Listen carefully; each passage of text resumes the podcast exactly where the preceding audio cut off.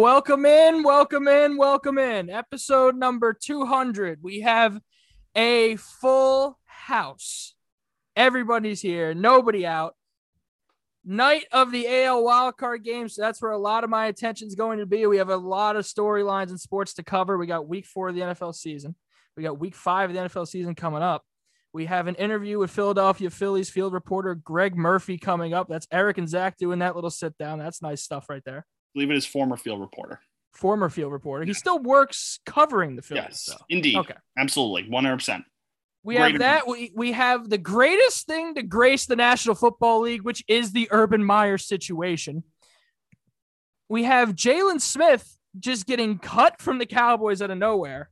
Minutes before we started recording. Minutes, minutes. But out of all of these crazy stories, to lead off episode number 200, there's one that I want to start with me being a hockey fan. Several investigations into Evander Kane now coming out that he used a fake vaccination card to Oh, try man. to clear his status with the team and be able to play home games in the state of California and the city of San Jose. Evander Kane, you are interesting. You try to push your luck with some of the most interesting things with the gambling, the potential domestic violence, betting on your own games. You really thought a fake vaccination card was the way to go? Well, Like, that's just to to his credit, who you really thought that we're going to check that? Like- yes. Yeah. They're getting those Yeah. things in, really? Actually, I oh, yeah. Most What? most businesses are just taking it at face value. You show them Most the card. businesses are not the National Hockey League, a professional going ahead. sports franchise where all players mm-hmm. on that team need to be cleared by the state to play home games, Oh, that's right in California. I forgot that, that was that. specifically Yeah, in know. that county. It's tough. It's a tough Yeah, scene. that's that's, for that's a tough look. Well, Who again, really seems like he has overstayed his National Hockey League welcome at this point. you, you want to talk about the vaccination stories in the National Hockey League? I think Mackenzie Blackwood is Hmm. uh, up there with one of the more unique ones. He sat in the chair. They were seconds, if not seconds, minutes away from injecting him with the first dose of the vaccine. And he got up out of the chair and, and just and, and, and walked out. What? What? Why? Cold- I'm a Devils feet, fan. guess. I will be biased as hell here. I need my starting goaltender. What It's- happens if uh, listen the nine games in Canada really it's like seven or eight because Toronto you can have a negative test and play. It's Jonathan Bernier's team now. Which but what if you have to play a playoff series in Montreal where it's vaccination or nothing? You can't play. We're down to just Jonathan Bernier and Scott Wedgewood, and I'm not happy with that. It's it's a problem. It's a problem. Isn't uh the NHL? Don't they have like ninety percent or like ninety eight percent people? Yeah, vaccinated? 98. 98. But to play in Canada, you need to be vaccinated. Well, to play in all the provinces of Canada, except Ontario, you need to be vaccinated. In Ontario, you need to either be vaccinated or show proof of a negative uh, test. Day of the game. Just please. I mean, with that number that they have, I feel like they'll have minimal issues either way. okay, yes, but the main issue is the New Jersey Devils starting goaltender. Well, yeah, of course. Yeah. You don't want you, especially because he was minutes away from getting that shot. Why would you just get up and walk away? His mother's a doctor Really? Well, who's been vaccinated. Oh, then I don't know. Well, and this is where where John can intervene. I'm reading stories about Kyrie Irving, Oh yeah. the vaccination. So yeah, the story from Woj uh, I got on my timeline a couple hours ago was apparently the Nets thought Irving was leaning towards getting it, but now it's seeming more and more likely that he's not going to, and so that means he'll have to sit out practices and any home games really at the Barclays Center for the upcoming season, which is pretty big. I mean, it's Kyrie Irving, so I mean, you- you're expecting him to miss him for half the season anyway due to injury. So to miss Or him just for sitting out. half those games. I saw Or a just tweet. sitting out. I saw Oh, a yeah, tweet that said if, if the Nets were still in Jersey, this wouldn't be an issue. Yeah. I saw some reporters ask Steve Nash, are they going to move practices to New Jersey or Long Island so Kyrie could take place? He's like, I'm not moving practice for one person. No, Good. It's a, it's a great response from your head correct coach. answer. good. But yeah, no, Kyrie Irving, it's it's just a crazy situation with him. I honestly think that the situation with him, like I would just I would want to trade him at this point. If, if you have all that cap sitting on the bench half half the games of the, of the year, that's a pretty big blow for a team like that that's as top heavy as them. Yeah, but here's the thing. Let's say Kyrie sits out 60 games. Just a number I'm throwing out there. Throws Yeah. out 60 games. Still have Katie, still have Harden. They still win 40 games. And then you just let them come in in the playoffs, in the away games, I guess, Yeah, and yeah, run yeah. the gauntlet. One thing I saw that's funny with the Nets is they it's actually in their best interest to get a lower seed. So that way they get the away games out of the way first. yeah. they could go and take two on the road and then come home. So it's Katie and Harden. Exactly. And then, in, and potentially, if it goes back for a game five, which most, I mean, Katie and Harden, most teams, enough to beat them. Enough. Especially Go in the back, East. and then you just drive the stake through their heart by adding Kyrie to the lineup.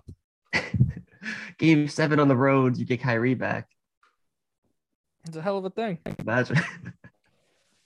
Oh, man, I hate Joey Gallo. Just flew out to center. I hate this whole team right now. Yeah. Can't we losing this game?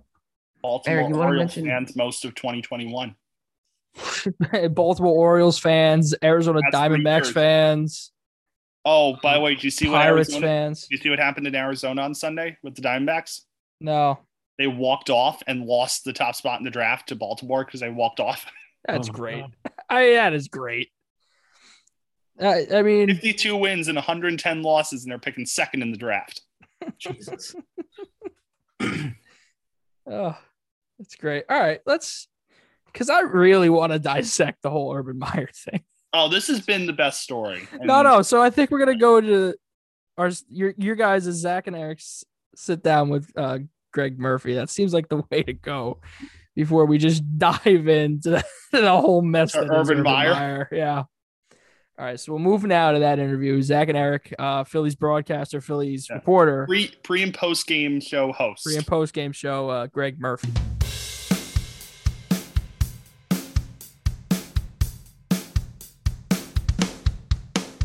We are proud to be joined by Greg Murphy, uh, Phillies on field reporter, host of the Phillies podcast. And Greg, welcome to Too Many Men. It is good to be here, guys. Thanks for having me on. And yeah, it's, we're one day before the MLB uh, playoffs. A wild 162. Um, wasn't as chaotic as some thought, but we have two amazing wild card games on deck, and it's going to be a great two game set, potentially the best wild card games that the MLB has seen. Let's start with Yankees Red Sox. First of all, what's this mean? Right?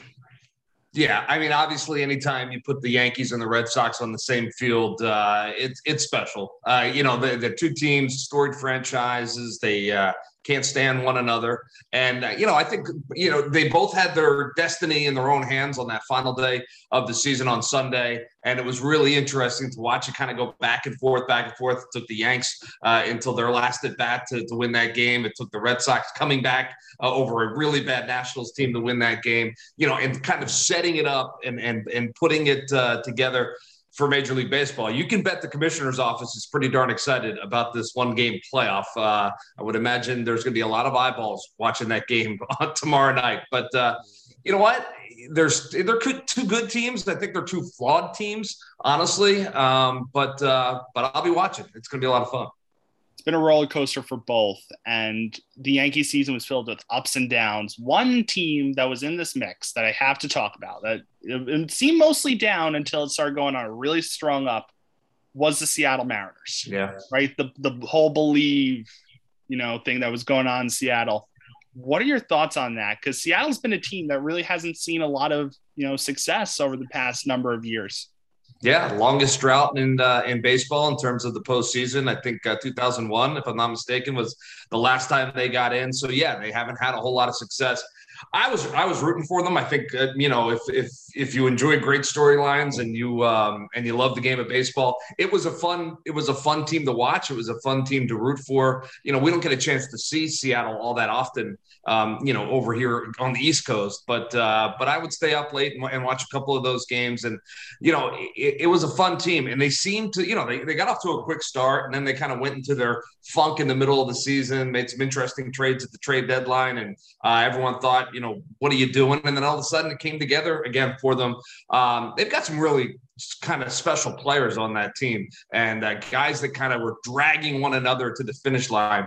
Uh, it's a shame that it ended the way it did because you could see you know, obviously for everybody in the postseason, it's special. But for those guys, um, I think it would have been even a little bit more special just because it's been so long for that city uh, to get their baseball team there. Um, it, it wasn't meant to be, but you know, you think about the beauty of baseball, and it's why I love it. 162 games, and you know, four teams with a chance at two spots in the last game of the season. It's what it's all about. It's what it's all about. And they fall one game short, but uh, you know what? They're going to be pretty good for a while now. I think. Yeah, I was going to say you got to think there's definitely a, a, change in pace there in Seattle where they they could make a run in the next couple of years the way they look this year. Yeah, I, I think so. Um, you know, it's interesting with teams like that because so often they're unable to sustain it just because they feel the need to trade away some you know high price talent and try to grow it through the system. But uh, if they can keep this this core together for a little while um, I think I think they've got a chance. You know, they, they're in a tough division out there uh, in, the AL West, and I do think that the Angels are going to sooner or later figure it out. They've got enough talent on that team that they should be making a postseason run. You've still got the Astros who are very good, but um, you know, Seattle certainly has has some guys, and if uh, if management out there can figure out a way to keep them together, they should be in the mix for a little while. You said something that actually brought my uh, brought my attention. 162 games. You know, that's how many it is in the regular season. Well, one team won 106 regular season games yeah. and is a wild card. Yeah. It's, it's a incredible situation out in the National League West. And we have Dodgers Cardinals on Wednesday night. Uh, Cardinals coming off a red hot winning streak. Mm-hmm. Um, what are your thoughts on that? And could St. Louis pull off the upset? Well, they absolutely can, for sure. Um, you know, if, if you're asking me my prediction in the game, I think I would probably I would probably go the Dodgers. You know, they're going to have Max Scherzer on the hill. He's been absolutely dominant since he's been out there in LA. Not that he wasn't pretty dominant over in Washington as well, but um, you know, it is kind of remarkable when you stop to think about a 106 win team, right? Uh, you know, and and they don't they don't get the Giants who win 107 need that 107 to clinch the division on the last day. It, it's it's out, you know, it's outstanding baseball.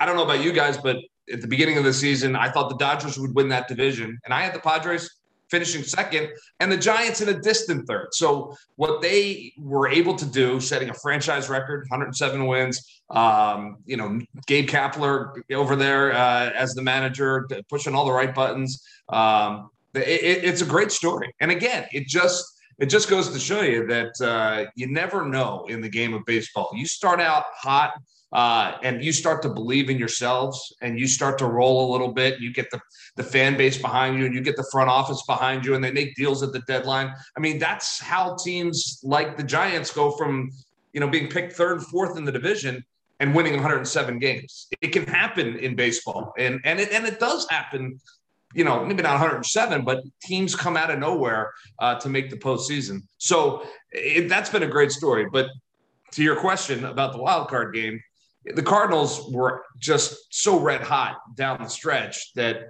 you, of course, you have to give them a chance because everything was clicking. It's been a you know it's been a couple days now since they've needed to play a game and, and get fired back up. And this one game playoff, I, I tend to to look at talent a little bit more than maybe how they were playing um, when they got to the postseason. So I, I give the nod to the uh, to the Dodgers, but hey, if the Cardinals win, God bless them. I mean, what a run for sure. Should the Dodgers and Cardinals be con- or the Dodgers and Giants, I should say, uh, be considered as favorites for the World Series just on the number of wins, or do you have any other teams you think that can make a run, Adam? Well, I think there's a couple teams that can make a run. I, I would put the Giant or the uh, Dodgers as the favorite, but they've got to get through the one game playoff. If they get through the one game playoff, yeah, my my money would be on the Dodgers. They're just that talented, um, you know, top to bottom. But again, it's it's difficult to repeat. So you know they've got that hanging over their heads.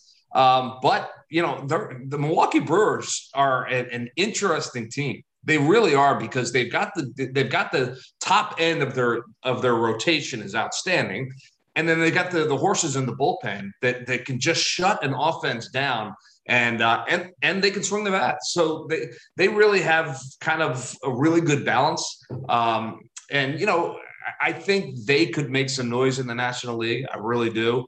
Um, I would anticipate that they'll be playing, you know, in in the second round. Um, so I like the Brewers a little bit. I really do. But uh, but yeah, again, if I'm betting my money, I probably I'm probably going to ride the Dodgers, especially if they if they win the, the wild card game.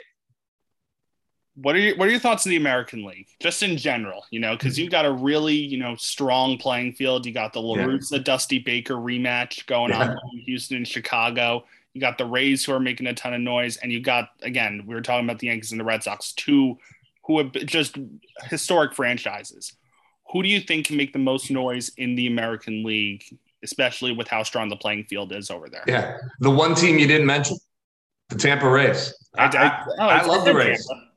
oh, you did. Okay, did. I, love them. I, and I don't think they get. You know, you, you talk about being in a in a division, right, with the Yankees and the Red Sox, and even the Blue Jays. I mean, everyone talking about the Blue Jays and the job that they were doing, and we all we all tend to forget about the Rays and how they just go about their business, go about their business and win baseball games and win baseball games. I think I think this may be the year for the Rays. I think this is the year that they could finally get over the hump and win the World Series. Um, so if you're if you're again, if you're asking me now, I'm, I'm, I'm taking the Rays to win it all. Um, I think they can do it. I think they've got they've got the, the horses to do it. Again, they've been there before. I think their managers probably learned a little bit uh, over the last couple of years about uh, you, know, managing in big games, maybe a little bit different than managing in game 87 of the regular season. So I, I, I love the way they're put together, and uh, I love how no one talks about them. And the other team would be the Houston Astros. I, I, I think they've got something to prove. And um, and obviously a ton of talent on that team. I I'm a huge fan of Dusty Baker. Um, I think he's an outstanding uh, manager. I think he he really connects with his guys really well. So um, those are the two teams in the American League that I would look at. Uh, no one talks. We don't talk a whole lot about the White Sox. You know, obviously they're a good team. I'm just not sure they're ready quite yet, and they kind of cake had a cakewalk through their division. So uh, it'll be interesting to see if they can dial it up uh, come the postseason. One thing about the White Sox is the fit with manager Tony La Russa. At, at, several points during the regular season, it seemed like that team was not clicking with you know management and the players. Do you think they can pull it together in time for the um, the playoffs in such a big matchup against Houston? Yeah, I do. I do because I think ultimately you know, a manager is important, but it's really about the players, and they do have a ton of talent on that roster from top to bottom. So I, I, I don't think La Russa and La Russa's been there, and La Russa, La Russa understands again how to manage in the postseason. He's done it before, um, been very successful. So I, you know, if if if I had a choice, I would take Dusty Baker over Tony La Russa in terms of who I'd want managing my team because I think you know just his personality and the way he goes about his business is a better fit, especially for the players nowadays than maybe La Russa is. He's still that, you know, he's that crusty old, you know, old school guy. But I mean, you guys are way, way too young to remember. But in back in 1980, when the Phillies uh, made a move and they brought Dallas Green in to manage that team. That was a bunch of veteran guys who um, had knocked on the door and knocked on the door many times, and they needed Dallas Green. They hated him. They hated him, but it was almost like they played mean and nasty uh, just to kind of in despite in spite of him. Um, and they were able to win it finally in 1980 and uh, it took years and years after they won it for them to all kind of get on the same page and like one another. So there's probably dozens and dozens of stories in baseball where the manager's not particularly liked by the guys in the clubhouse but if the guys in the clubhouse are swinging the bats and pitching it's not much going to matter the other thing you were saying, Murph, you were talking about the Phillies. Of course, you know the Phillies better than anybody that's probably ever been on this podcast. 2021 season, again, ups and downs for the Yeah. Philadelphia Phillies. What are your thoughts on the team overall, and which parts of this team did you really like? Which parts of the team were you, you know, kind of let down by? Just an overall general consensus. What are your thoughts on the 21 Phillies, and where do they go from here? Well, I think I, I said this many, many times over the course of this season. The Phillies are a flawed baseball team. They're, they're a good team. They're not a great team. However, this team, this particular year in this particular division, could have won it. It was theirs for the taking. It really was. And man, oh man, did they have dozens and dozens and dozens of missed opportunities this season. Um, you know, and at the end of the day, you know, the numbers are what they are. And this team, you know, failed to get to where they thought they could be. And what I believe they, they really should have been. The Braves, um, you tip your cap because they went out at the trade deadline, made some moves, and every single one of them worked out perfectly for them. But still, it came down to the final week of the season, and the Phillies had a chance. And but you blow 34 saves in a season. Um, you know, you you have the lowest batting average against fastballs uh, in in the big leagues. Uh, you know, so many little things. Uh, fielding percentage for for the team was was atrocious, especially in the first half. Really bad fielding team. So you know, there are reasons why they ended up winning only 82 games when they probably could have easily won close to 90 um, had they had they just tightened some things up. So 10 years in counting for the Phillies not making the postseason. It's very frustrating. Um, and uh, and I, I don't know that they'll go into next season with any much, you know, with being favored to win it again. I mean, the Braves are a really good team. The Mets are only getting better. And and you know, with all that talent, you expect the Mets to be a much better team next year. Um, you know, you get deGrom back, and and he's healthy. I mean, right there, that makes you a better team. So eh, that division is is going to be tough again for for the Phillies, and uh, you know I, they're going to have to make some serious moves in the offseason to be a part of the conversation again when we start up in uh, in a couple months. Are there anything that is there, are there any moves that you think that they should particularly go for to try and make this team where they want it to be? Yeah, I mean, you know, in generalities, I think they have to go out and get um, a, a middle of the lineup kind of bat, outfield kind of bat. Um, I don't know who that is. I mean, there there are guys out there right now. Um, Castellanos is, is one that, that that I think about, um, but they have so many holes that that they're going to need to to kind of do it. Um, I don't know. I, financially, I don't know if they're going to be able to do it. You know, you're very top heavy with Bryce Harper, um, you know, Zack Wheeler, obviously. Didi Gregorius' contract is huge. Um, JT Realmuto. So, so they, they've got a lot of money invested in a couple of guys. They need another starting pitcher. They obviously need bullpen help, but probably every team could say that uh, going into the offseason. Um, and they need, you know, a, at least one corner outfielder. They could probably use a center fielder.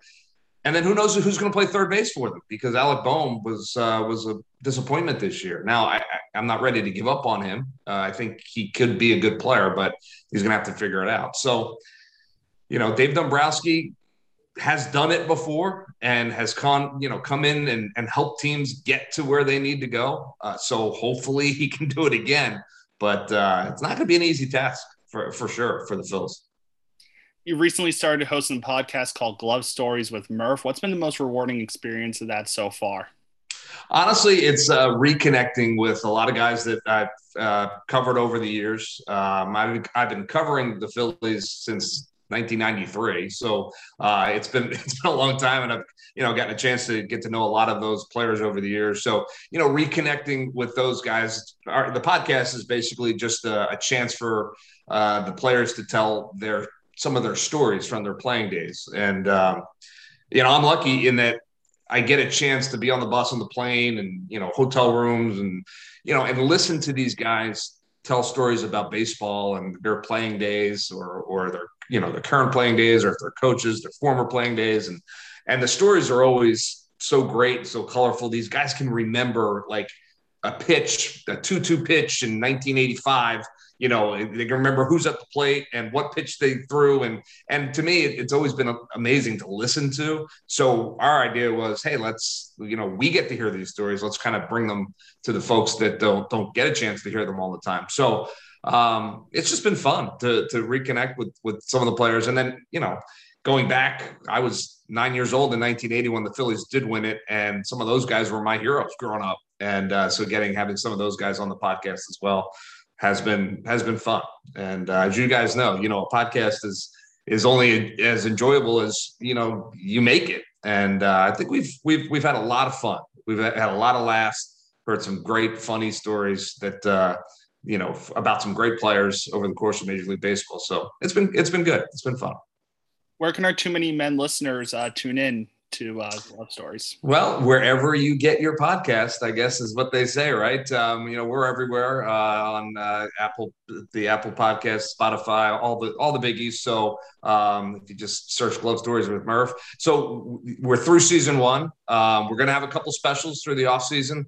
Um, we're doing a, a, special next week at the Darren Daulton Foundation. There's a, a big charity event in Philadelphia uh, honoring the late Darren Daulton, and a bunch of his former teammates are going to be there. And uh, I'm going to be at that event talking to some of those guys. So we'll have some some episodes drop throughout the course of the off season, but it won't be every week. And then once we hit Clearwater and spring training next year, we'll start it back up, and uh, it'll be weekly once again. Season two gets underway, but uh, we just finished season one, and we closed it out with Brad Lidge uh, as our final guest, which makes sense as a closer. We thought that was the way to go, and uh, you know, Brad's terrific, uh, great storyteller, and, and we had a lot of laughs. So, um, but they're all right there for the listening. I don't know how many episodes we did, but uh, not as many as you guys. You guys are way ahead of us, so we got some we got some work to do to catch up. But uh, I think we have about twenty five or twenty six in the can that uh, people can go back and listen to. Is there anything else you want to plug or promote? Yours. No, just our class and just how we're, we're getting the work done in there. It's been it's been fun so far. Uh, hopefully, it's been fun for for you guys as well. But uh, look, here's what I will say, and especially if this is a, a career path that that you guys are are you know looking towards, whether it be sports writing, and we, we talked about this, Eric, but sports writing or or um, you know being on television, on the radio, podcasting, whatever doing it now the way you guys are doing it is just absolutely the best thing you can be doing. And uh, you're gonna you're gonna walk out of school and you're gonna have so much experience behind you and have the ability to turn to potential employers and say I've, I've done this, this, this, and this, and and I, you know, give me a chance, and that's all you need, right? In this business, is you just need that first chance. So I, I applaud what you guys are doing. I think it's great, and uh, I wish you nothing but uh, success with it going forward. We really do appreciate it. Well, Greg Murphy, Murph, Professor Murphy to me, all the above, all, all the above. Uh, thank you for your time. Uh, it was a pleasure having you, and of course, you're always welcome. Oh, I appreciate that, guys. Uh, yeah, maybe we do a little wrap up when uh, the postseason's over. It's going to be fun. Yeah, it's going to be a, it's going to be a fun couple months or a couple weeks, I should say. Absolutely. Um, All right. For the postseason, and it's going to thanks, be guys. World Series. Thank yeah. you so much, Murph. Appreciate yeah, thank you. you. Have a good one. You too.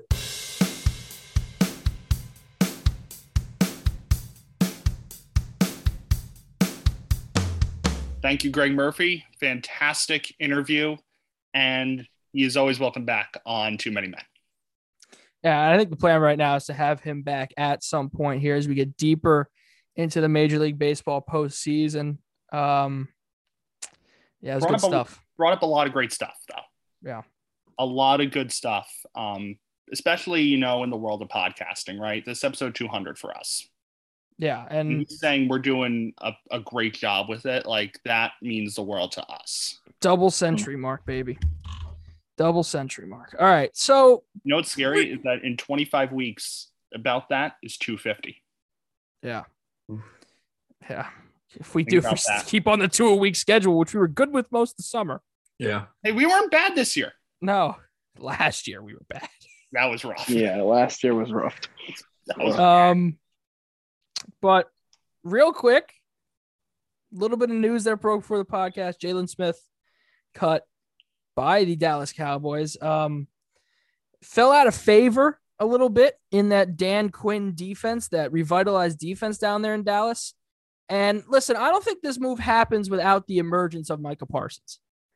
I think the way Micah Parsons has played to start this season, he's looked like a leader on the defensive side of the ball. He made Jaylon Smith a little more expendable. I still don't like the decision. I like it maybe in a post year move and an off season move because having more bodies is never bad. And Jaylon Smith is definitely a capable body on defense. There's going to be injuries over the course of now a 17 game NFL season.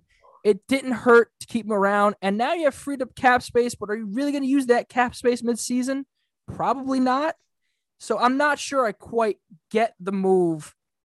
I get the move from a uh, scheme standpoint and a personnel standpoint. I just don't get it from a timing standpoint. Apparently, I was reading they uh, unsuccessfully tried to find the trade for him, but that uh, did not obviously happen. So I guess this is just the last resort. You know, they tried every other avenue. So, I mean, a lot of that is a lot of you know general managers in the National Football League are afraid to trade midseason, and uh, he's a valuable player. I don't understand the urgency to get him off your roster. Apparently, Depth is a good thing. Apparently, Jamie Collins is close to signing. Yeah, he's gonna be a New England Patriot. It looks like he worked out with him today. Um, A lot of I understand it from a like market. the Lions. I understand. Mhm. You're not really gonna compete. You try to find a trade partner for Jamie Collins. Nothing. You go up to him and be like, "Listen, if we can move you, we will. If not, we're gonna cut you. Go, play, do what you can." Jaylon Smith. I mean, Dallas is in a position where they're competing what they believe for a Super Bowl. They're gonna win the NFC East pretty handedly, which means you're gonna have a favorable matchup in the first round. You would think you would want as much defense as humanly possible, as much depth as you can have. It just doesn't make sense for this time. Maybe Jerry Jones was pissed off he was wearing nine because that's Tony Romo's number. Yeah, a lot of teams need, you know, getting linebacker help. It's available. It is available. And I think when you look at landing spots for Jaylon Smith, you don't need to look any further than the NFC East. Washington could definitely use him in linebacker. New York All, could all definitely three use him. teams. with Blake Martinez going down for the Giants, you could definitely use him on your defense. Just is it a scheme fit? I'm sure Patrick Graham would find a spot for him anyway. Um, but yeah, I I don't I don't think he leaves the NFC East. I think he, he ends up on one of those three teams. Arizona looking for a Super Bowl. Only undefeated team right now. Could always use an extra body or two on defense. Of course. I mean, I mean that's the you look at the way teams are built, championship teams, they're built on defense historically. It's never bad to have depth. Ask just ask the Tampa Bay Buccaneers last season. It's never bad to have depth. All right. Urban Meyer, when he first was hired as the Jacksonville Jaguars head coach, you you knew what was following him. There was scandal immediately with one of his hires when he first got to Jacksonville. Now, well, before before you continue, I do want to say my sports update on Twitter posted a list, a laundry Yeah. list of everything that has gone wrong. So we're pretty much reading off of this list. So credit. Do you have the list up? I can get the list up right now. Pull the list up and we'll go from there. The the first one's the the higher of But but wait, but wait. For those of you who don't know, Urban Meyer was caught in 4K in a bar in Ohio either Friday or Saturday night after the Jaguars 24-21 loss to the Cincinnati Bengals. He stayed behind. Now it was revealed he stayed behind to spend a quiet evening with his grandkids. And then he was filmed at a bar with a younger woman, not his wife, uh, getting close to him, him doing some touching that you wouldn't expect really from anybody out in public. Um, and all this in a bar where there's actually a picture of him in the bar with his wife. Yeah. Isn't the bar today. It's an after him or Ohio? State bar. Huh. Yeah, it's quite the thing. Huh. how about the Ohio State shirt that he was wearing? That was hilarious. Yeah. Yeah, and if That you had cracked some me kind of up. like, if you looked at that and went, well, I don't know, that video's a little grainy, and then you see the picture of him with the With the girl. Ohio State symbol on his pink sweatshirt, it's like, man, you did everything you could to get caught. Yeah. And, and the Yeah, girl's like, oh my God, it's Urban Meyer. And, like, did you think that in the day of age where everybody has a cell phone, that nobody in that bar that would obviously know it's Urban Meyer doing that, like people are going to videotape that. And we'll we'll play the apology. We're gonna play the apology from from uh, Urban Meyer on here after we go through his list because that's really the icing on the cake is the apology. Um, that's coming from the Jacksonville Jaguars media session today. Hey Zach, uh, Kevin Kevin Plawecki's at the plate right now. Of course, he's in the playoffs. Eric, do you have the list up? I do have the list up. Let's go through the short All right. eight month resume of Urban Meyer. So again, credit to my sports update. Credit to my sports update on Twitter for posting this list. First, hired Chris Doyle as the team's director of sports performance. Doyle was accused of making racist comments and belittling players during his time at Iowa. After heavy backlash, Doyle decided to resign from Jacksonville. Resign. Urban Meyer made a mistake of a hire right off the bat. His tenure is off to a hot start. Keep going. I love how this is a mistake. Sign Tim Tebow as a tight end. Yeah. I big locker room guy, Florida guy, Florida connection. I I understood it to a point. Yeah, that one I understood. At the same Next. time, though, there was definitely a media circus with that, with everyone Oh, being like, And you Oh, knew it was coming. Everybody And- knew it was coming. But I Zach, thought it Zach, if was- it makes you feel any better, Zach, if it makes you feel any, any better, Plawecki just grounded into a double play. Yeah, he did. That sounds about right. Okay. So what's next? Oh, there's the double play. Um, drafted a running back in the first round despite already having James Robinson on the roster. The first of the real head scratching personnel moves. Like Tim Tebow, you can kind of look at it, No. dissect it, makes sense. I'll argue that the first head scratching move was taking eight to nine minutes to just decide on Trevor Lawrence at the draft. But Very true. I mean, James Robinson rushed for a thousand yards last year. Tom, this this hits Tom deep. It does. Tom, yeah, I was bothered by this too. No, Not as much as Tom, but I was. you were a team that needed an offensive lineman, a weapon. Travis Etienne, and then you draft him and you say he's he's gonna take snaps at wide receiver. What the hell is that? What do you mean by that? You just drafted a man who ran for like fifteen hundred yards in college, and you're gonna play him a wide receiver? That's either a just a straight up lie, or b not knowing a damn thing about your personnel. But a hot start. Next. also related to Travis Etienne, openly admitted that he wanted to draft Kadarius Toney with the pick that they used to select Etienne. Happens. John's laughing. happens.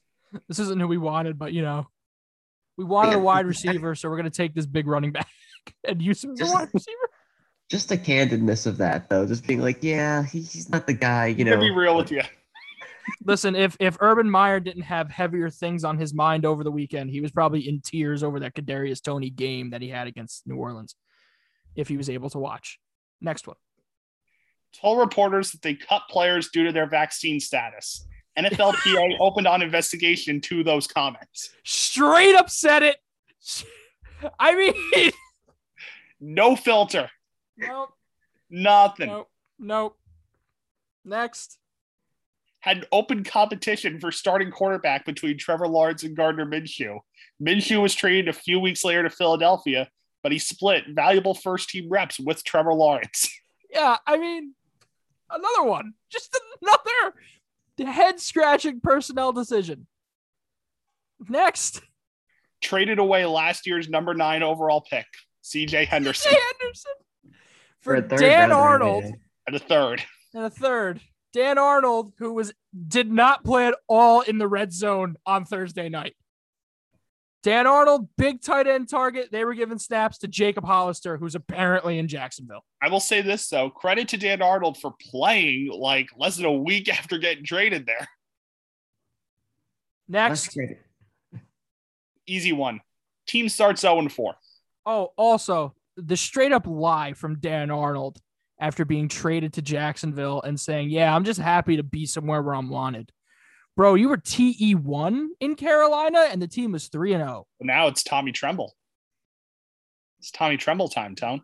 They have uh, which Thomas did they have last year? Logan or Ian? Ian Thomas. They had Ian. Yeah, because Logan there? Thomas is in Washington still. Yeah, I've, I I just forget which one's which. Jacob Logan Thomas Hollister's- still there? Jacob Hollister, also not the tight end one in Jacksonville. Who is it? James O'Shaughnessy. He didn't. Did he play Thursday? He was out, so they started Chris Manhertz instead. This guy, so Dan Arnold's like not even a third. Is a third string tight end? Then does that mean? I, I don't he's know. Behind, Well, don't- again, playbook. true. That's I don't even think that like. I don't even think O'Shaughnessy's a bad tight end. By any stretch of the imagination, I think he's very serviceable. Real ones Right. remember Marcedes Lewis in his prime. Some would say Marcedes Lewis is still in his prime in Green Bay, but that's just me. But yeah, the icing on the cake is 0 4. Actually, the icing on the cake is the apology. Actually, the icing on the cake is the ownership having a closed door meeting where nothing was supposed to come out of this closed door meeting. Multiple. And then right out of the meeting, a statement from the owner saying, We've lost trust in our head coach. He has That's to one- regain our trust. That's one of them. Owner releases statement that Meyer must quote regain our trust and respect. Respect. Yeah. He might I leave know the I league as said- the worst coach ever. And the last bullet here is didn't travel with the team after the week four loss to Cincinnati. Viral videos and photos emerge of him with a woman other than his wife online. And again, credit to my sports update for posting that list. He's also getting straight up laughed at by his players after he apologized because he didn't apologize to the team as a whole. He would go into position meetings like the tight ends or the line or the special teams, and that's where he apologized. Also, Oh man. whoever on Twitter did whoever on Twitter did that photo edit of Urban Meyer as Urban Cowboy, It's great. Well done. And You to the young lady who gave us the gem that is that picture of her and Urban Meyer, which I will be using. I've already used it several times because that facial expression of Urban Meyer is, man, I did so good. You've used it in reference to Urban Meyer. Yeah, I did. I, I, I tweeted earlier today or yesterday, Urban Meyer when he destroys the Jags job and takes the job at USC. And it's, it's just his face. Hmm. It's perfect. It's like perfect. Is he openly sabotaging? Like, Listen, I said Frank Reich was trying to get fired. Urban Meyer is trying to get fired. And every single play that the Jags run that doesn't work, you look on the sidelines, it looks he is like he's on such under such mental duress. He has no idea. Remember when he collapsed at Ohio State? mhm. Like he was just bent over and he collapsed. It looks like that's about to happen every time they put the camera on him. remember the scandal in 2018? Is that what the At text Ohio message State? is? Yeah. Yeah. And again, he had somebody working under him where he was abusing his girlfriend or wife, and Urban Meyer apparently knew about it. and this And is Urban Meyer went, "I didn't know about it," and then text message came out that he did know about it. and again, I, I sent this to the group chat this morning because everybody here forgot about it. Urban Meyer was asking $12 million to coach Jacksonville. Oh my god. Now Whether we don't that- know how much he got. It's not been disclosed how long the how contract is or how yeah. much. Yeah, and I want to know because if we're four games into the four-year contract, even I'm- two-year contract, it's it's a disaster. I mean, John knows this because we've talked about this multiple times, but he knows I rip into Jacksonville all the time. And that's because they deserve it. Yeah, Yeah. I mean they they absolutely deserve to be dug into. It, it's the biggest shir- circus in the NFL this year. We really gotta bad. remember, we gotta remember, this is the franchise that said Doug Marrone will be fired on Monday. Monday came and went, and Doug Marrone was still the head coach. Doug Marrone was the head coach for another year. I feel bad for Trevor Lawrence. Like I was watching preseason football, week one, and I see Doug Marrone on the sideline. Who'd- I'm like, Who'd have that's thought? You were firing him. Who'd have thought that Zach Wilson right now would be in a better situation than Trevor Lawrence is? Right. Yeah. Yeah, this They're this burn him feels a little bit extra sweet as a Jets fan after seeing all that media last year about how oh the Jets culture would ruin Trevor. They're a dumpster fire of an organization. Meanwhile, Salah's got a little bit of a culture going on. We we at least have a win. We have one win, which is more than they got in Jacksonville. 19 straight losses, baby. You know, even Ryan Leaf had one win. Exactly. Jamarcus Russell had a win. Yeah. Uh, all right. uh, Here is uh here's the apology from Urban Mi- Urban Meyer. Yeah, I, um, I just apologize to the team and staff and uh, for being a distraction, just stupid. Um, and so I explained everything that happened and owned it, and you know, just stupid. Uh, should not have myself in that kind of position. Urban, did you did you fly back with the team, or did you stay in? Um, No, I stayed to see the grandkids, and we all went to dinner that night at uh, the restaurant. And then there's a big group next to our restaurant, and they wanted me to come over and take pictures, and I did. And, and they were trying to pull me out on the dance floor, screwing around, and I should have left. How did the team react? I mean, they're pretty, probably pretty uh, reactionary, or you know, how did they take it? Your apology? Well, I've always been so defensive of them. You know, I remember when Trevor told me he was going to go to Vegas for his bachelor party. I mean, I was just, my gosh, man, be careful and surround yourself, and because I've seen this happen, and, um, and I just, so the team, the team, uh, I spoke to a bunch of leaders one on one, spoke to all the players. Uh, they're good. They were focused on Tennessee, and I apologized again for being a distraction. And uh, a coach should not be a distraction. What how about your How about your family? Did you also did you feel a need to apologize to your family? Yeah, yeah, of course I did. Yeah, that's not me, and it's. Uh, um, oh yeah, they were upset. Have you talked to Shad Khan about it, and what was that conversation like? I did talk to Shad, and uh, um, very supportive, and uh, Trent. I talked to him obviously at length. Uh, right when I got that phone call that night, uh, the ne- next night. So apparently, that's what you do after a quiet night with the grandkids. You go out. Um, he was apparently just there for family dinner. Some people wanted some pictures, and uh, Urban Meyer ends up in that situation. I like how he said the girl was just there. Yeah, just there. What? but Urban Meyer, man, I really don't think you have more than this year in you in the National Football League. I think you, will resign. You made Bobby Petrino look good. But this is what the league needed. We needed a head coach that was just an utter disaster. Houston is not the biggest circus in the AFC South. No.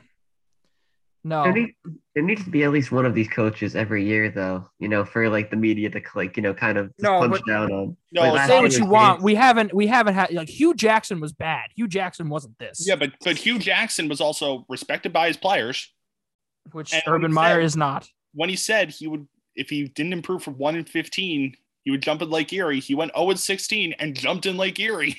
Yeah, man of his word. That.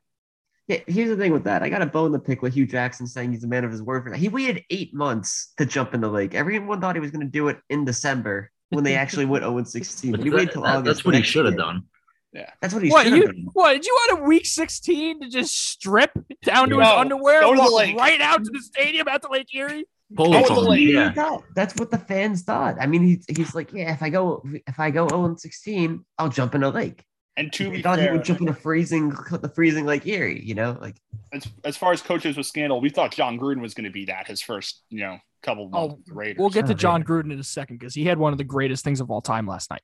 But the most criticized hire this offseason was Dave Culley because nobody wanted the job in Houston. Say what you want about Culley. He is under some of the hardest situations that ownership is putting on him the general manager, they're feeling a team that's really not competitive. It's a bunch of guys looking at going, really? He's there? And he's at least running somewhat of a tight ship. Th- this week Myers was Joey blown it out of the water. This week was Joey Slye, we found out was a Houston Texan. And who apparently is not a Houston Texan anymore because he's getting worked out by the Niners this week. Which is something. Um, real quick here before we get into a little bit of week five analysis, week, week four analysis, week five predictions. Um, Jon Gruden had absolutely no time for a weather delay in a stadium with a roof. He he looked like he was about to explode when that referee told him that. Guess the Chargers took Bolt up a little too seriously. All right, relax, relax. But like, now I don't want to say that's the reason why the Raiders lost. But I think it's kind of the reason why the Raiders lost. Why? They were amped up, ready to go, and then boom, stop. Gonna go delay for a half hour. Look how they came out for the second half. On fire. Two quick touchdowns. They just got they just lost whatever kind of energy they had because of the delay. They would have had a better first half if there was no delay. I don't think that's true at all. Also, Hey, Jon Gruden Literally wants last to week fight. they had like two Hey, it's- points in the first half. Hey guys, it's Luis Severino. Luis Severino's good this year. I don't want to. I don't want any kind of slander. The man's coming back I'm- from no, some I'm not. insane I'm- injury. I'm just surprised he's coming into the game. He hasn't allowed a Tony run just yet this talked year. all that smack, and then he threw it Black. straight. He's had the six innings. Um, so yeah, but he hasn't allowed a run in those six innings. Coming off of the not playing in two years, I'll take no runs in six innings. All right. Um, Jon Gruden apparently wants to fight the guy who designed SoFi Stadium. A five billion dollar stadium in Los Angeles. Yeah, because the visiting locker room is like a maze. And he says he wants to talk to whoever designed that, which really means Jon Gruden wants to straight up throw hands with the designer of SoFi Stadium. John Yeah. Gruden's talking to is throwing hands. I firmly believe that. Yeah, me too. Or he'll just start counting backwards from hundred by three. So the guy just bursts into tears. Like if Like I think if it was children. like not against the rules to hit a ref, Jon Gruden would totally do it. Oh, like doubt. we talk about Joe Judge Fight Club. Jon Gruden Fight Club would be otherworldly. It would be. we need that in our lives. We do. That's because John would just not give a shit and Especially actually with- just start throwing hands with everybody. Like if it Yeah. became legal to fight next year in the NFL. Especially Man, you got burned. coming out. You got burned on that route, and he's just punching his own cornerback. It rips off the helmet, punches him in the face. What in the hell are you doing? Bam. What are you doing? oh man, I love Jon Gruden so much. I'm He's a excited to see the, the mid- fact that he was on TV for so long is kind of funny. Yeah. He had his own show on ESPN. Yeah. He was the he was it was Gruden's quarterback camp. Yeah, it was. Imagine being a college quarterback and your first taste of the National Football League is this absolute football nut. There's no other way to describe Jon Gruden than being a football nut. Eric, is it you who sent me the thing with John Gruden's interview in Playboy? Eric was Yeah. to the bathroom. I, I I, I saw what you're talking about today, though. Yeah, uh, an interview with Playboy to like uh, in 2003. Gruden revealed that he lost his virginity at age 17, listening to the Notre Dame fight song. The Playboy no, no. interviewer asked, No, wait, no, no, no, no. The interviewer asked, "Wait, there was a band?" He's like, "No, there wasn't even music. It was, but it was playing in my mind." I gotta get I gotta get like the direct quote from Jon Gruden because there's some other things on top of that that is it's just hysterical with it. Let me find the tweet. You find the Here we go. From September of 2003. Uh Bucks coach uh Jon Gruden, as is when he's the Bucks head coach, interviewed in the September issue of Playboy, reveals that he lost his virginity at age 17 in South Bend, Indiana. I lost my virginity to the Notre Dame fight song, Gruden says. There was a band? asked Playboy. No, not even music, Gruden replies, but it was playing in my mind. what? That man has zero connection to the school that is Notre Dame. Zero. He didn't coach there. He didn't play there. He didn't live near there. He's from Sandusky, Ohio. He's just a fan. Home- Home of Cedar Point. He's a football nut. He's That's a football crazy. guy. That's a football guy right there. I'll tell Oh, you yeah. what. Like I would if you're with me. There may not be another Jon Gruden. I wish him and Antonio Brown spent more time together on the Raiders. They might have went at each other's throats if they did. But there may not One be would've been another John fired. Gruden, and we may not, as a society, deserve another Jon Gruden. Washington tried Jay Gruden. That didn't work. Jacksonville tried Jay Gruden as a coordinator. That really didn't work. But man, the it's not like Jay Gruden, from an interview standpoint, from a talking standpoint, seemed kind of normal, somewhat. Like Jon Gruden is a nut, and he there's he's can only survive. I know he coached for Tampa, but that was 15 years ago. He can only survive in the Raiders system. And now he's in Vegas, and that just kind of fits That just yeah, it just amplifies it. But yeah. the Raiders historically crazy. Al Davis committing crimes that are basically crimes on the field. They're basically committing crimes on the field in their entire history. They Al Davis Just win, baby. Don't care how you do it. Don't care if you're gonna rip the other guy's head off.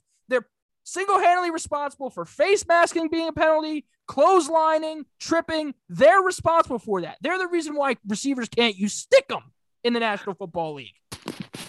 Jon Gruden is built for that. Yeah. That's all it is. I, I mean, they call him Chucky for God's sake. Chucky. That's what I was saying. There's a new Chucky movie out coming soon. Also, whoever does the ESPN graphics, because they came out a commercial with Jon Gruden dancing with Chucky last night on Monday Night Football. And man, I was down bad a little bit because I had the Raiders in a bet. And I was like, man, and I, I, I just saw that and I was just like, really, this isn't what I need. What what you didn't like the Justin Herbert one when he was at In and Out? That was stupid too. Those all are incredible. I also feel bad for the Chargers.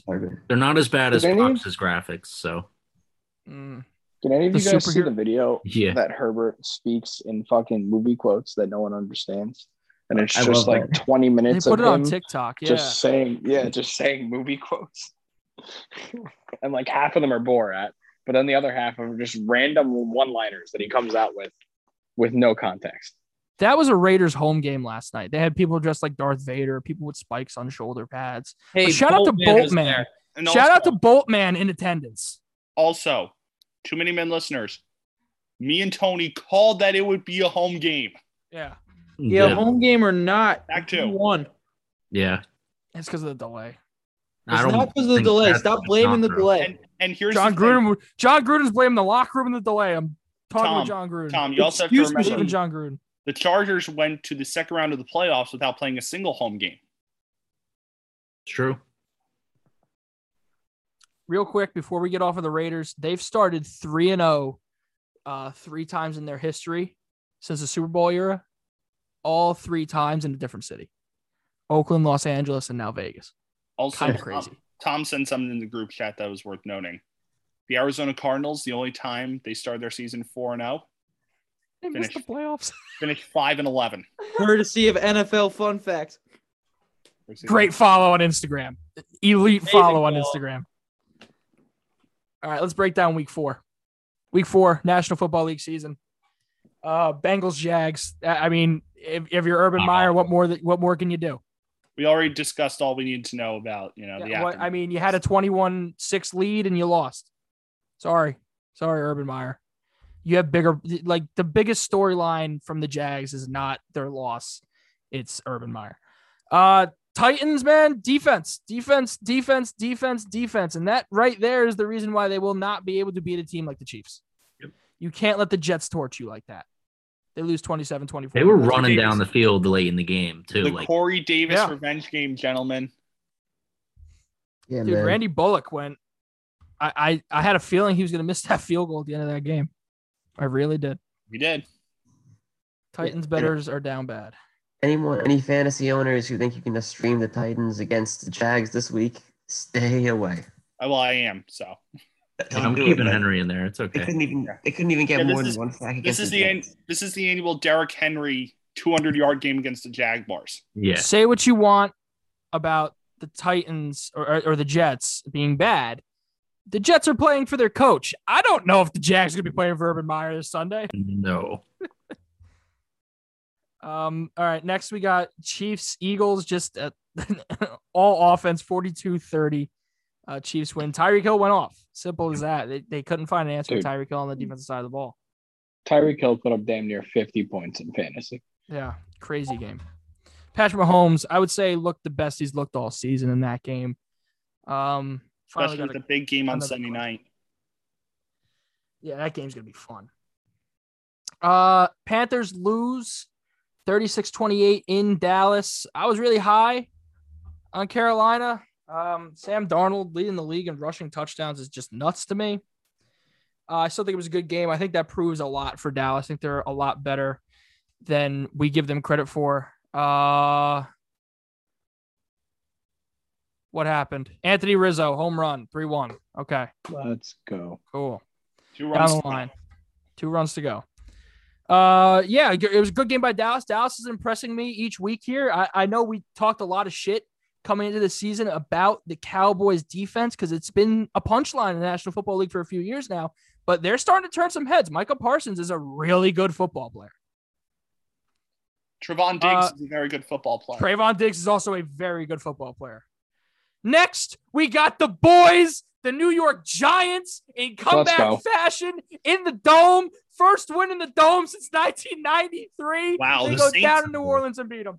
the Saints are bad, is what I found out. They're not good. Dude, how do you blow a two possession lead with eight minutes that left in the fourth quarter? Oh, that was the first win for the Giants in the dome since the 90s. Yep, since 1993. Got to remember, Wow. they go there Every other usually. year, right? No, no, no. Usually they'll go there on average like every three years.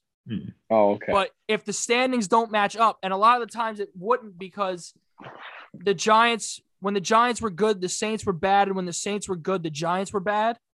Mhm. You wouldn't be playing them a lot, so it's every eight years in the dome. It's more like that. But yeah, Giants in overtime. Saquon best game of his return so far. Oh, yeah. Uh, They used him, I feel like, a little bit more Yeah. Uh, than most than the earlier games. The, the used him in the lost. passing game. The Saints Yeah. lost to the Giants. Fade them. Fade them. Uh, Winston was game. Winston. good game in Cleveland. Uh, very Wasn't good game, Cleveland. especially if you like bad football. I say it wasn't in Cleveland. Uh, or in Minnesota Wasn't between even in Cleveland, and Minnesota. Yeah. Sorry. Um, That one I I thought the over was gonna hit. I same. I bet it. I bet the the over. over. 14-7. Uh, there was a time when that game was 11-7, and I just really didn't know what was going on. Yeah. That Constantly is 11 such a weird school score. Didn't, didn't the Vikings score on the opening drive and then there was like no points for the rest of the for, There for are like only most of the game, there are right? only two drives in the first quarter. Yeah. Oh. Oh my! Yeah, I watched Red Zone on Sunday, so that game never showed up. I honestly thought it was delayed at a certain point. Just 'cause it Yeah. didn't play out. Uh, the Red Sox just pulled a Valdi, Just when the Um, Yankees started hitting. but uh, Yeah, that's Yeah, that's, I didn't get to that's see- usually it's usually how it goes. what Trev. happens? Yeah, I I didn't get to see much of one o'clock red zone. Giants Toronto was really had my attention there, but from what I did see, I, I feel like I saw way too much in the four o'clocks. I saw way too much of Packers Steelers. Yeah. I saw way too much. It was that. pretty much all Packers Steelers. Listen, you want to talk about the. Saints being bad? The Steelers are bad. Yeah. Like, I don't bad. want. I don't need to see all these third and fives, fourth and fives, and Big Ben throwing checkdowns. I don't need to see that. They showed a lot of that game in the final like three minutes when you knew the game was over and there were other games going on and they just kept focusing on the Steelers. It was very Yeah. frustrating. Yeah. Um, Lions lose. We were all high on the Lions. We were. Uh, We were. It was Sorry. bad. lose game. 24 14. I mean, that's just Lions, man. Jared Goff had a snap hit him right in the shoulder pad. It bounced right to the nose tackle on the other team. And then the announcer called that an interception. That's not an interception. Yeah, no. That's a fumble. Uh, yeah. Crazy how much of a difference it goes uh, for Jared Goff going from the Rams and being an okay quarterback and still making the playoffs, and now the Lions. That, well, the, his roster in Detroit is terrible. Also, It I is. didn't say it with the Giants game because I was too hyped. Uh, Daniel Jones threw for 402 yards. Dude, he had a good day. Dimes. I will say pour this. it up out there. I didn't Daniel like, Jones as you said, this game. Tony, that waste of a throw at halftime to end the Yeah, man, he hadn't thrown an interception since November, Also, and now you're chucking up a hail mary at the end boys, of the half. Evan Engram is still a Pro Bowl tight end. No. Yes, he is. Pro Bowl tight end. I hate him. Can't can't take that away from him. He makes some of the craziest catches I've ever seen. It's just the basic ones he drops. But uh, Kadarius Toney, Kenny Golladay, um, their play, specifically Toney's. I mean, you don't need Darius Slayton on the roster anymore. Simple as that. Uh, it- your your trio going forward is going to be Slayton, not Slayton, uh, Shepard, Golladay, and Toney. That's what it's going to be. Uh, next game we'll look at uh, uh Bills, uh, Texans goose egg, forty nothing. Dude, Bills absolutely killed Yeah, the. Bills are on. Josh Allen Yeah. did fuck all on fantasy. We talked like Nothing. 17 points was just way too much. Um, we're we are idiots. The Yeah, Bills are just that good. Yeah. Yeah, or the Texans and the Texans are just that bad. I mean, you A little bit of both. I mean, with a rookie quarterback, A lot of bit of the second one. It was raining. It was an awful day to have your second start against a, a very good team. Davis the neck Mills. uh, Colts man, 27-17. I think Tua plays this game. I think the Finns win. Yeah. Yeah. That game was not. I, I saw a little too much of that game too. Yep. I didn't want to see any of that. I didn't. That, It was that a game just sloppy wasn't game, too. aesthetically pleasing. It really was. It was a sloppy game. There was a lot of uh, was fumble, at least two fumbles that shouldn't have happened. I was gonna say, gonna be real with you. A lot of the Sunday games were not good. Oh, this was a Yeah. bad week. They were not good. Yeah. From a betting standpoint, it was tough to gauge. From a play standpoint, it was bad. Like, what was the best of the one o'clock games? Jets Titans probably, or Jets, or Titans. or uh, Saints Gi- Giants. Jets, yeah, Titans. so the Yeah. so the New York te- and maybe Falcons, Washington, but the New Yeah. York teams and Atlanta and Washington just ruled the one o'clock time slot. And if you're the NFL, you're just probably pissed. I I, I, Oh, I yeah. guess like Because you really describe thought that it was going to be the Cleveland Minnesota game. That Yeah. that looked like Yeah. it was there was two offenses that were scoring a lot of points, and then all of a sudden they didn't. Dallas, Carolina was good too though. Yeah, it was. yeah, it was really good. Uh, yeah, Washington, the Falcons choke again. I mean, 34 30. Uh, what else are you expecting? Uh, They gotta Stan move just on hit one off the monster. after this year. Stan just hit one off the monster. And the They're bringing in run? Yankees. No, Judge is out at the plate. Damn. Yes. Damn. Tony, Let's go. you gotta, come on, man. I'm behind you. Uh, but yeah, Atlanta uh, just choke artists as always. That's all they will ever be. They need to move on. They need just a From the coaching, reset of that organization. Yeah, the coaching, everything needs to go. Should have should have drafted a quarterback. Y- y- Oh yeah, I don't even think they're throwing the Pitts that often. They're He's not even like They're a top target, especially in the red zone. Trish says they're not as a Kyle Pitts fantasy owner. Yeah, I heard the pain in his He voice. has like yeah, you did. five points a week. There's a personal don't have thing another there. tight end. Trish, didn't you take him in like the second round? No, I did not take him that early. Oh, You did take him too high. You, you. Yeah, you did take him high. Granted, somebody had to. You just fell on that grenade. Yeah. Uh, Seahawks beat the Niners 28 21, the, the way worse of the two NFC West matchups. That game was 7 7 after the first half. Just the score had picked up in the second half. Uh, Trey Lance thrown into the fire. Man, tough. Didn't get any first team reps really this week. That Has was to come in and try to win that game. to send Judge. He wasn't even close. Yeah, I know. Judge was out by A mile and a half. six feet, six, seven feet. Mile. Yeah. Uh, that's Phil Nevin, ladies and gentlemen. Uh, Cardinals stay undefeated, only undefeated team in football. They beat the Rams. Impressive win, man. I think you're the you're they're your league front runners right now. I think Kyler is your MVP front runner. Uh, very impressed by the Arizona Cardinals. 37-20 win over Los Angeles. They look A like the team a lot of complete people in team. here thought was the best team in football. Yep. Yeah, Arizona John. looks like the most complete team on offense and defense, at least in the NFC. I'd say Buffalo probably has that in the AFC though. Yeah. Uh oh man, Packers Steelers Randall Cobb two touchdowns. Uh Big Ben, Big Ben now revealed by Mike Tomlin dealing with a hip injury. That does that explain the play? That's that's probably the least surprising thing on the face of the earth. Um the most surprising part about it is that it's his hip. He's like 105 and insert hip old person joke here. But like he's hurt everything else over the past 2 years. I was expecting shoulder, elbow. He's been known to crack a rib on occasion. I wasn't expecting a hip injury from a man who's not that mobile to begin with. Uh, Ravens. Yeah, do you think he heard it after he fell over himself trying to draw on the run last week? That that that whoa Oh, oh don't even. oh. I know I got concerned at, at the fourth and five and he couldn't throw it to the sticks. Which one? The one to Claypool or the one to Juju? Really, the one to Juju. Also, Juju caught on the bench saying it's a Ben problem, and I could not agree more. Uh, Ravens beat the Broncos 23 7. Broncos lose Teddy Bridgewater to a concussion in this game. Drew Lock comes in and he looked terrible. Uh, the real storyline for this game happened in the last seconds. Uh, the Ravens ran the ball to break or tie the Steelers' record from the 70s of most 100 yard rushing games. And Vic Fangio had a fit saying that the Ravens don't care about player safety. John Harbaugh claps back and says, You guys were trying to score a touchdown with like under a minute left. I didn't know there was a 16 point play in football. So you really don't care about player safety. And they're friends too, which is, it makes just another layer to it. Uh, but yeah, the Ravens handled Denver pretty easily 23 7. Sunday Night Football, 1917, Bucks win. Brady gets his win in his return to Foxborough, the most anticipated regular season game in NFL history. Um, I thought, uh, I, I listen. I'll be real. I thought Tom Brady was going to tear up that defense. Uh, but Bill Belichick shows why he's such a great defensive mind. He was confusing Tom Brady a lot of I want to I want to send my condolences to people who paid tickets to go to that game because it was like eight hundred dollars to get in, and it started pouring down rain.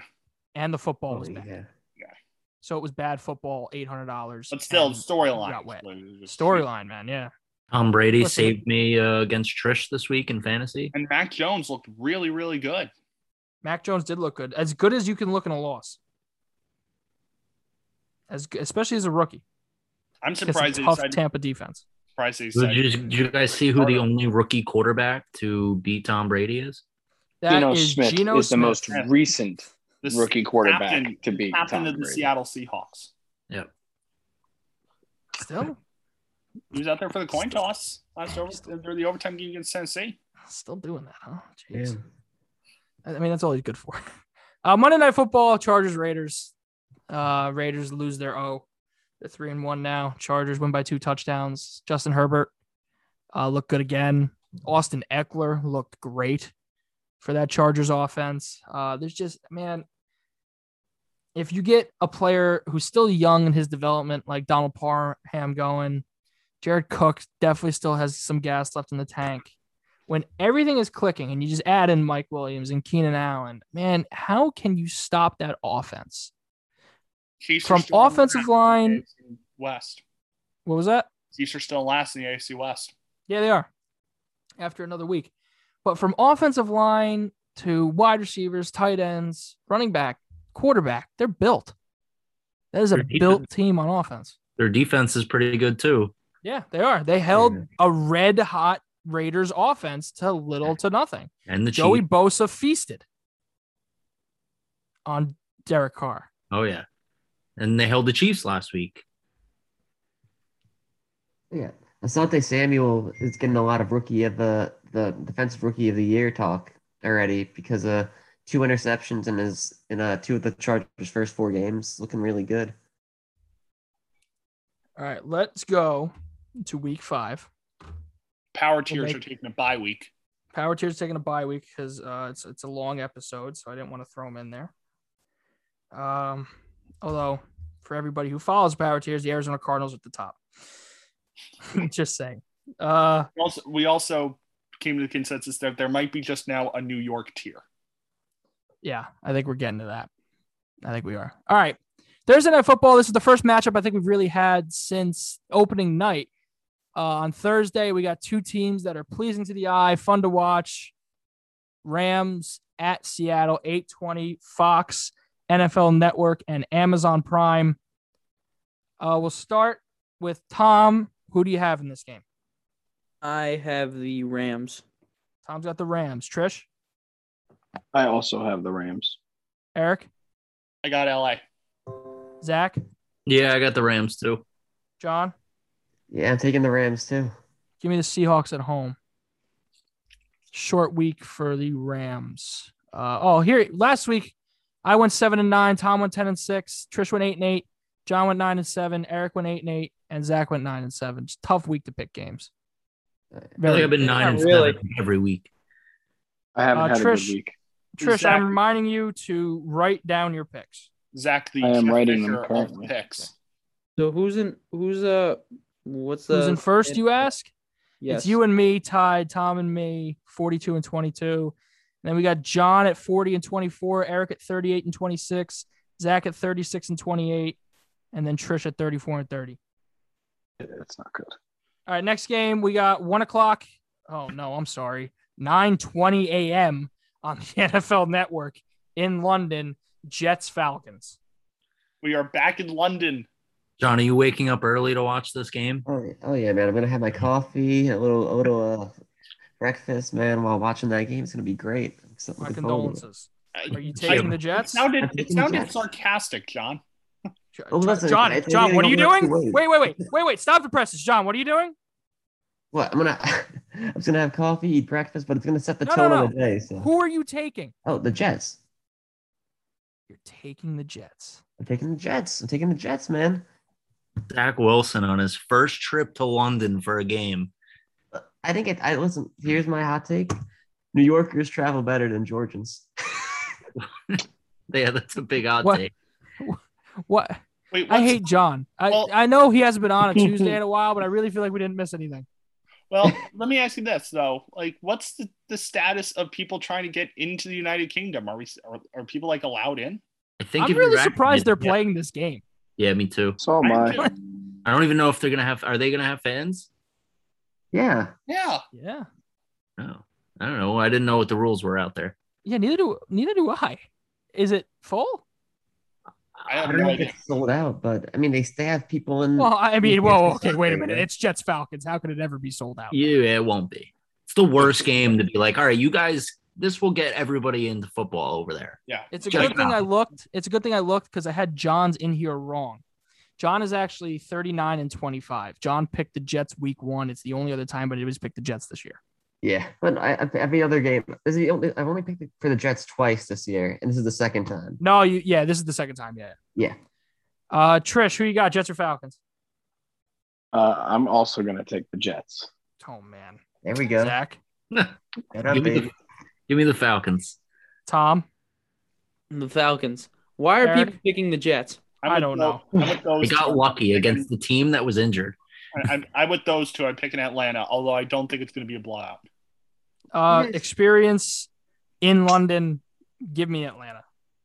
Atlanta's not that looked that good this year. I mean, against Neither actual are They neither look have the. Jets. Yeah, Don't well- act like the Jets are acting like world beaters since you beat ten, a very short-handed Tennessee.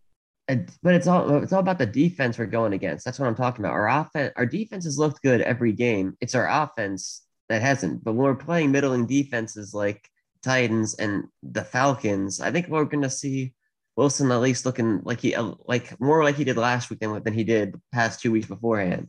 I do I'll like how I like to say, John. I do like, I do like how the NFL's trying to get games into Europe and then just sends over Jets Falcons. And Yeah, like here, week- take this.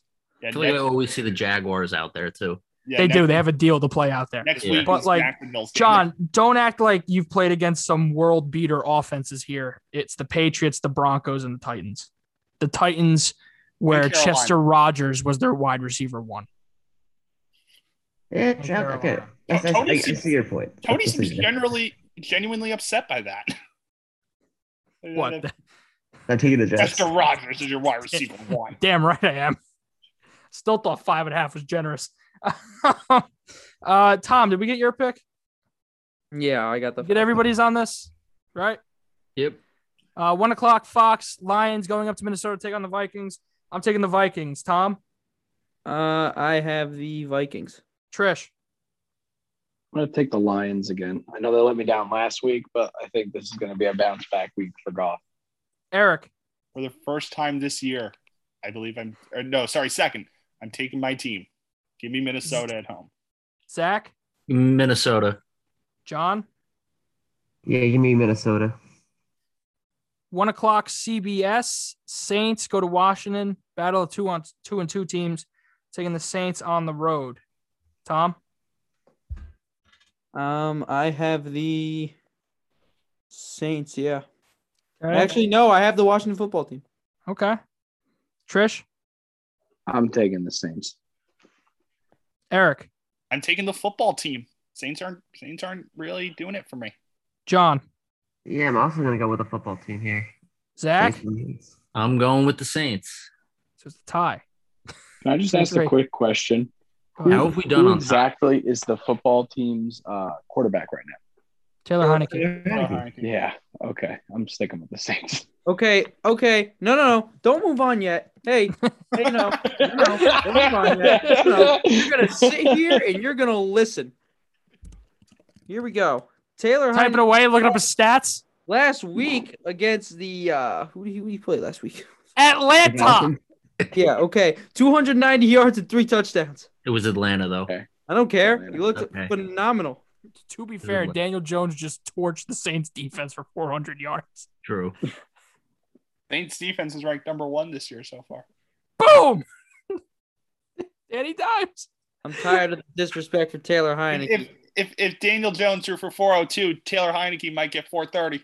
Okay, relax. Don't act like Taylor Heinicke's better than Daniel Jones. Don't do that. Don't kid yourself. Don't cheapen Heinicke's ability. Oh yeah. I I will. Yeah, well, you're I wrong will. about things. Okay. All right. One o'clock. CBS Patriots in Houston to take on the Texans. Uh, I I really want to take Houston, but I'm not gonna. I'm taking the Pats. Would you take him if uh If Tyrod, Tyrod, was there? starting, yeah, I would. Tom, who you taking? Patriots. Trish, Patriots. John, Patriots. Eric. Houston just lost 40 to nothing. I'm taking the Patriots. Zach. Yeah, give me the Patriots. It's four one Boston right now. Uh, one o'clock on CBS. The one and three Dolphins. Oh my God, going to Tampa to take on the Bucks. Jeez. All right, give me the Bucks by a hundred. Jacoby Brissett still starting. Give me the Bucks. Yeah. Tom, Bucks. uh, Trish, Bucks. Eric, What do you guys think the line on this game is? Minus nine. uh, nine and a half. Thirteen. Nine and a half. You think it's 13? I say eight and a half. Eight and a half. Trish, what do you think? Uh, I'm gonna say like 14 and a half. Minus nine and a half for Tampa. I'm taking the Uh, Bucks. Damn. I'm gonna say Tony cheated and already knew the line. Nope. I already Is knew. anybody is, is anybody taking my Laws Tom? You already knew it and you got it wrong. I said minus nine and a half. I thought you said nine. so Lawaziga's coming in. Is anybody taking uh the Dolphins? That's an easier way to do that. Oh man. Okay, no, we're not at that one yet. But this isn't. This is gonna be a good one. I mean, one o'clock on Fox. Packers three and one. Bengals three and one in Cincinnati. Bengals have surprised some teams this year. I'm taking the Packers on the road. Uh, Tom, Packers. Trish, Uh, I'm gonna take the Bengals. okay, I've really, I've really liked what I'm seeing from Joe Burrow this season. Eric. I like the pick of the Bengals, but I'm going to go Green Bay. I like that. I'm not going to. I'm not going to. I'm not. I'm not gutsy enough to take that pick, but I like that pick. I like this, but this is brilliant. You like that? Zach, who you taking? Uh Aaron Rodgers is on a mission. Give me the Packers.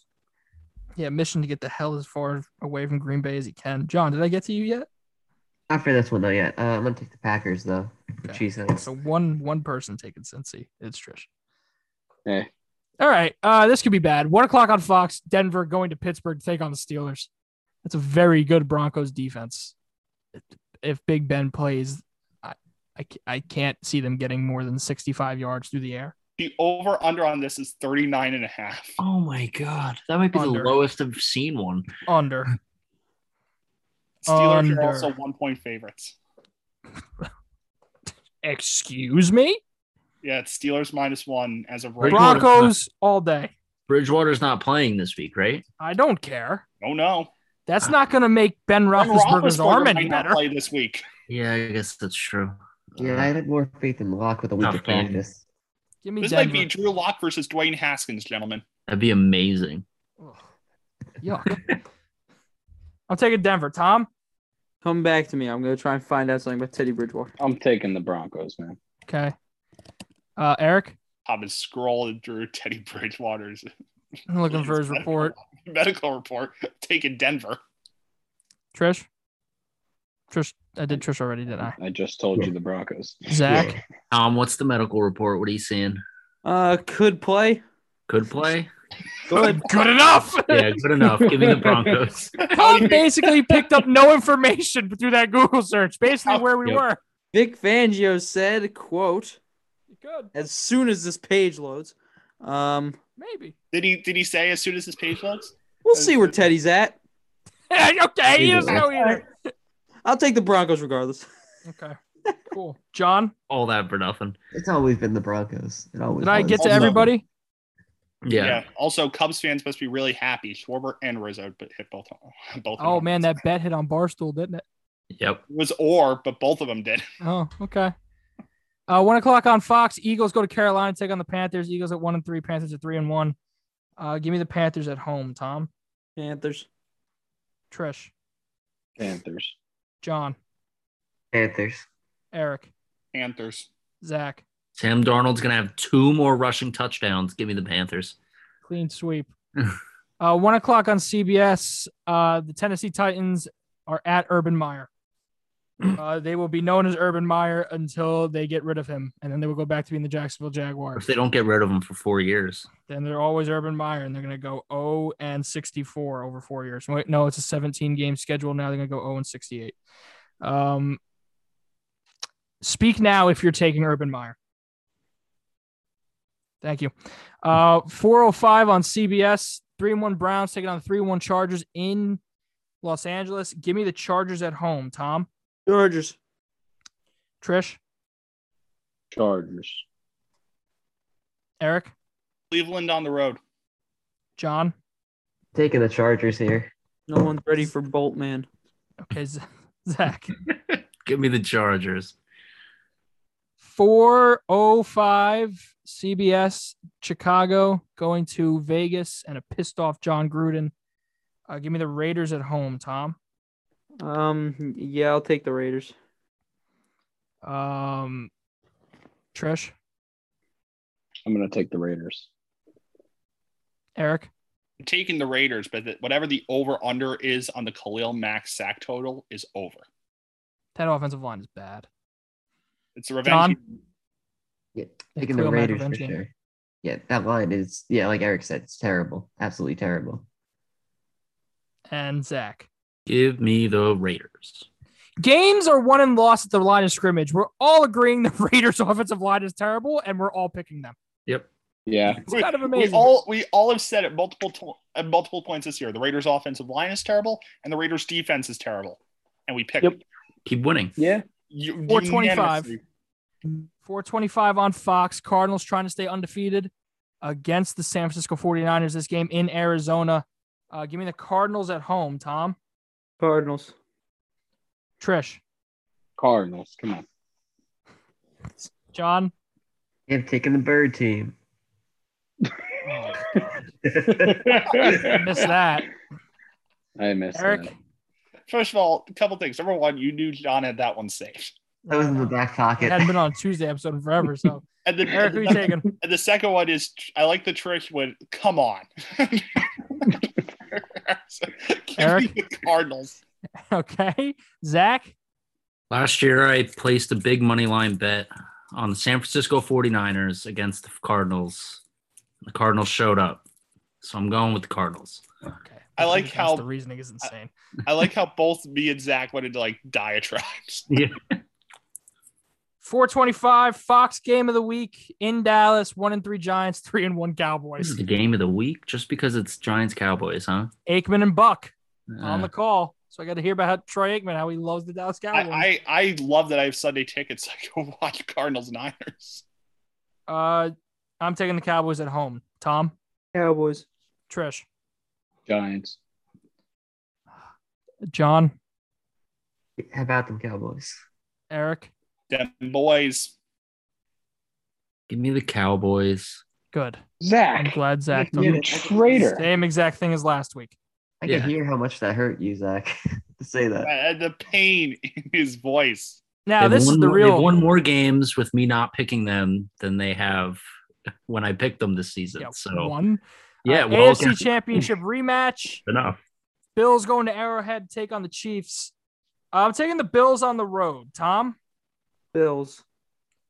Trish, Yeah. That defense is insane. this can't happen the way this can't happen. John, Yeah, I'm, I'm going Bills. It's a Stefon Diggs revenge This- game. this can't happen. Eric, I'm taking the Bills and the Zach? over. Oh my boy. The over under Um, 56 and a half, by the way. See, I don't think the, Ch- there's a chance the Chiefs might not win the division. So I'm gonna go with the Bills.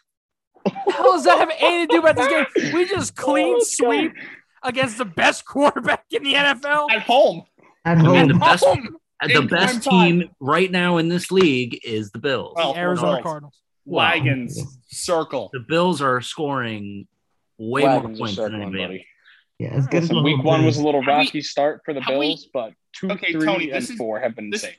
Tony, this is your homework for next week. Has anybody cl- have we ever clean swept the Chiefs? I don't No. think No, No, there's no chance I can we I don't need to do flat homework. I'm telling you no. We clean swept the Chiefs at home as as On a their Sunday night. underdogs in prime time. If we have clean swept the Chiefs before, we've definitely never done it at home. and Never. definitely not on a prime time game. yeah, No. and in the regular season either. Here we go. Monday Night Football. This game, this isn't going to be good. Colts one and three at the Ravens three and one. I think the Ravens steamroll over them. Tom, Yeah, I got the Colts. what? No, no, no, no, no. no, no. Whoa. No, I got I got the Ravens. The confidence. Yeah, I got the Colts. yeah, I got the Colts. uh, Trish, I'm also going to take the Ravens. John, Yeah, Ravens. Let's go. Yeah, maybe, yeah. Eric. City of Baltimore is hoping hard for a Raven win. Give me the Ravens. This is I. I'll say it after Zach because I think Tom will like it. Zach, what do you think? I don't. I don't want to go with the clean clean sweep here. Why? you we do. just You did. have multiple times. Zach, Give me the I will Colts. respect you. Yes, Zach, I respect you. Zach took the Colts. Okay. Tom, I know you're into player revenge games. Yeah, Okay, what about a franchise revenge game? I'm a huge fan. A city Colts. revenge game. The City Colts revenge. going back to Baltimore in the ultimate revenge game. Oh, that's Love you should have you should have told me that before I said my pick because that would have solidified it very quickly. Right. right. I don't know what the Colts record is in Baltimore since they moved, since the I'm Ravens started. Okay. All right. cool. It's gonna be awful. Um, but that's basically gonna wrap up this episode while we wait for Zach to find this useless stat. Uh, 200 episodes in the books. John was here for I would say at least 75 of them.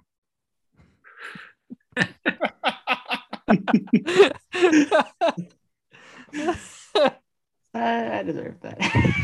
I mean, that would put you in at 32 point. Oh no, uh, 37.5 percent of the episodes you've been on. Hockey news: Gusev just got released from his PTO in Toronto. Well, Tom, you and I talked about him earlier today. Literally two hours ago, he's no longer on the team. That happens. Who's been on more episodes, me or John? Ooh, Ooh, That's that's, something because you joined in Hundred? About hundred?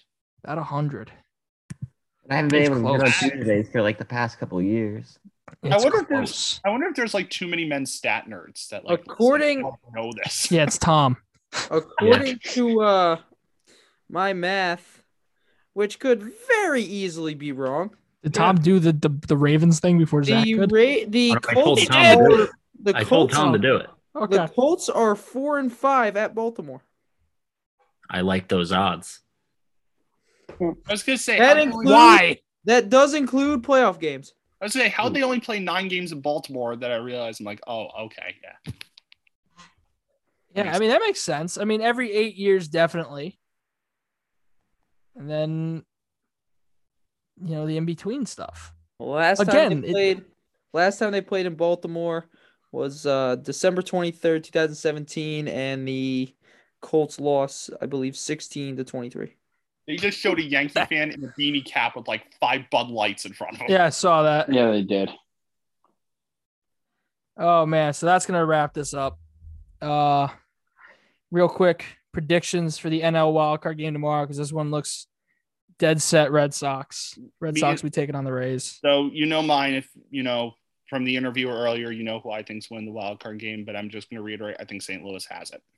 Hundred win Dodgers at home. Give me the red hot Cardinals and Adam Yes. Wainwright. Yes. Uh, Trish, what do you got? Uh, We're talking Dodgers Cardinals. Ah, no, that's why take the me and Eric Dodgers. just picked the Cardinals. I'm taking the Dodgers, Dodgers. Dodgers, the most wins by any wild card team ever. 106 wins, 10 It's so ridiculous that they're a wild card team. Ridiculous. They went on an insane run the last couple games of this. Uh, like So did the games. Cardinals. They've won like 17 straight. Yeah, but the Dodgers won 40 and lost 13, and they only gained one game in their division. That's stupid. The Dodgers love to lose to teams that shouldn't beat them in the playoffs, aka the Mets in 2015. I- Um, I would. Okay. All right. Not Didn't the they lose to the Nats? I would In say the 20 yeah. Well, yeah, it's all of them. It's fine. Nat- Nats went on to win the World Series that year, by the way. So you know, I, I think they're going to Tom lose. believes Tom believes that year when it comes to champions is the most forgettable year we've had in a while. Yeah. Yeah, and- but, 2019? in, but in some markets, it's the most memorable. Yeah, well, Yeah, 2019 had the but, like, Nats, you had the Blues. nationally to the markets they appeal to. It's like, oh, they won that year. Good for them. Nats, Brady- Brady Braves, got another win. Raptors. Now, who won the Super Bowl? Was it the Pats? Brady. Brady got another one. Yeah, as Brady gets another one. Now here's Hollywood. What the hell was that? Now here's What the hell was that? John? John, what the hell are we doing? Johnny boy. He's playing a coy. Well, John, who you got win? You got the Dodgers, you got the Cardinals. If you ask me, it's got to be the Dodgers. I mean, if you win that many games to come that far and just lose, I don't know. I don't know what I would do if I was a Dodgers fan. So for my Probably from look at your World fans, Series bro. banner from last year and go, eh. The Dodgers are king at that, though. The amount of World Series they've made it to in the last like six years. That's true. That's true. They're they're the king of. Make it to the playoffs, and oh, sorry, you lost. Who are you taking, Zach? Taking the Cardinals. Okay. 17 All right. uh, straight wins. You got to go with the hot team. All right, well, that's gonna wrap up our 200th episode. You didn't Unless ask me who I took. Oh, oh, I'm sorry. You don't follow baseball. I'm surprised you don't think the Cardinals, the Arizona Cardinals. I can I can still pick. Damn it. You probably think of Kyler Murray's gonna hit a home run against like Max Scherzer or something. Yeah, and um, you know, Man, Chris mess around and find out. gonna be first base. I can still pick. Damn it. Who are you picking? Ah, Right. Makes Give such me, a uh, big deal. give me them Dodgers. It's a real team right there. Thank you, friend. Um, by the way, very much enjoyed the Mets game we all went to. Yeah. it's a great time. wearing his national. He's wearing my Nationals jersey. the Giants and that, not the Giants. Uh, Mets. Well, that's gonna wrap up the episode. Um, it was a fun 200th episode. Another thanks to Greg Murphy for coming on. It was Thank a you very great much. time. Thank you. Uh, good Yes. job by Eric and Zach there. And uh, here's to another week of football, man. I hope another Giants win. I really am. Here's another 200 episodes. Yeah. Here's another Nice. 200 episodes. Uh, You're here. episodes, hundred years. next week we're gonna have somebody on for the start of the 100 100 years. Jesus Christ, Tom. Well, we got to pass it down to our kids. Two episodes a Right. week to two episodes Right. a year. Jesus. But uh, next week, start of the hockey season, we'll have somebody on for that. I just got to find out uh, whether or not he's coming on. So I'll announce when I confirm.